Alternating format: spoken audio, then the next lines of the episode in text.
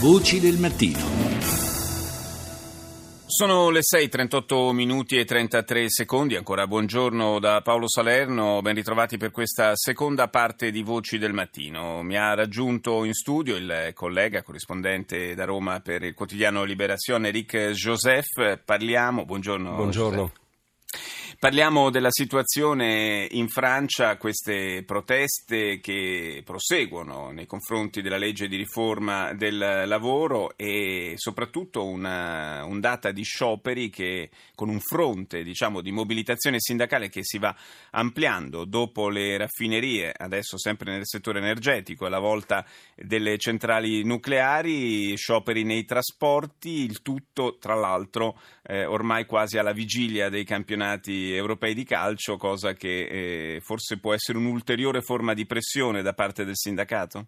Sì, quello senz'altro. Oggi è l'ottava giornata di azione da quando il, il governo ha annunciato la, la presentazione, ha presentato la legge sulla riforma del lavoro, che è un po' in, uh, ricorda un po' in qualche maniera il Jobs Act all'italiana ehm, e c'è già una nona giornata che è prevista per il 14 giugno, dopo, dunque quattro giorni dopo l'inizio degli, degli europei. Eh, dunque chiaramente c'è l'intenzione di radicalizzare il braccio di ferro con il, con il governo da parte di alcuni sindacati, eh, soprattutto la CGT, ehm, che, è il, che è il principale sindacato francese e che ha deciso di andare fino in fondo fondo per chiedere il ritiro totale della, della legge, eh, mentre il governo che ha già fatto alcune concessioni, alcuni sindacati eh, tipo la, la, la CFDT eh, considera che il, il, testo è già stato riformato e che non può più essere eh, modificato. E dunque finora c'è, un, c'è un, proprio una situazione di stallo in cui la CGT chiede il ritiro totale e, eh, e chiede di, appunto, di rinforzare le, le, le operazioni, di radicalizzare la lotta života e il governo che ha deciso di non più, di non più modificare nulla e di non ritirare il testo. Il eh, primo ministro Manuel Valls è stato molto chiaro a più riprese. Ieri, se, se, possibile, è stato ancora più chiaro e più duro nel ribadire che il governo non farà passi indietro eh, su questo tema. E, peraltro ci sono dei sondaggi che indicano come una maggioranza consistente del paese sia contraria a questa legge. Dunque, eh, questo braccio di ferro fino a punto potrà essere portato avanti? Beh, questo è difficile perché per François Hollande anche mh, gioca molto della sua, mh, eh, della sua, scommessa politica, nel senso che fra meno di un anno eh, ci saranno le, le, le, elezioni presidenziali e, e, ormai quasi non è più un dubbio quasi che François Hollande sarà eh, candidato a un secondo, secondo, mandato e dunque vuol, gioca molto su questa legge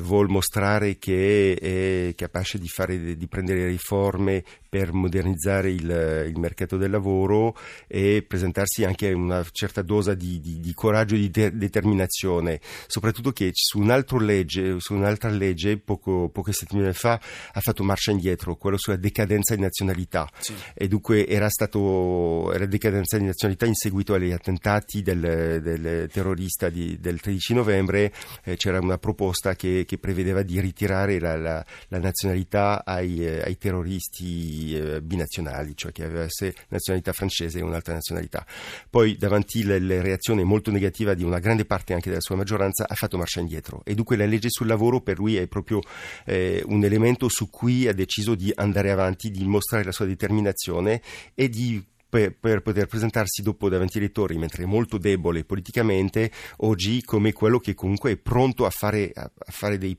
a prendere dei provvedimenti eh, anche se de- dovesse essere impopolare. E dunque questo è, è la, la, legge sul lavoro ormai per, per lui è, è proprio una, eh, un elemento determinante sapendo che lui ha, ha, detto che si sarebbe rappresentato davanti ai elettori soltanto se la, la, la, disoccupazione sarebbe scesa. In realtà comincia soltanto a scendere e dunque lui dice questa legge aiuterà veramente a fare scendere il, la, disoccupazione. Eh, però in realtà è, oggi è molto debole la CGT anche, il sindacato sì. è molto debole e dunque sono due debolezze che si scontrano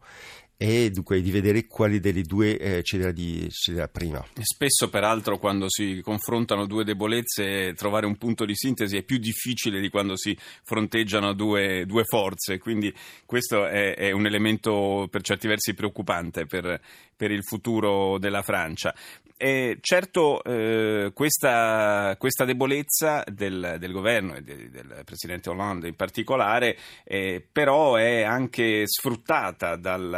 dal, dallo stesso governo, l'ha detto ieri Manuel Valls, eh, dice, dicendo mh, sostanzialmente a noi non c'è alternativa eh, saremo anche deboli, ma non c'è alternativa, l'unica alternativa è la, l'estrema destra. Insomma, eh, possiamo dire che queste sono dichiarazioni già un po' da campagna elettorale. Sì, sì, quello senz'altro, ma questa è la strategia del, del governo, di dire anche, anche, di Hollande per le prossime elezioni eh, presidenziali, di dire guardate che ehm, Hollande, che appunto, ripeto, è molto basso nei sondaggi, pensa che comunque alla fine gli elettori di sinistra finiranno per votare per lui per evitare cosa? Per evitare la Marine Le Pen, l'estrema destra, o per evitare eh, la destra di Sarkozy che ha un programma molto, eh, già molto più liberale e, e, e, anche sulla riforma del mercato del lavoro avrebbe chiesto eh, maggiore incisività, riforme molto più, molto più, dure in qualche maniera e dunque appunto la scommessa di, di Hollande è di dire guardate che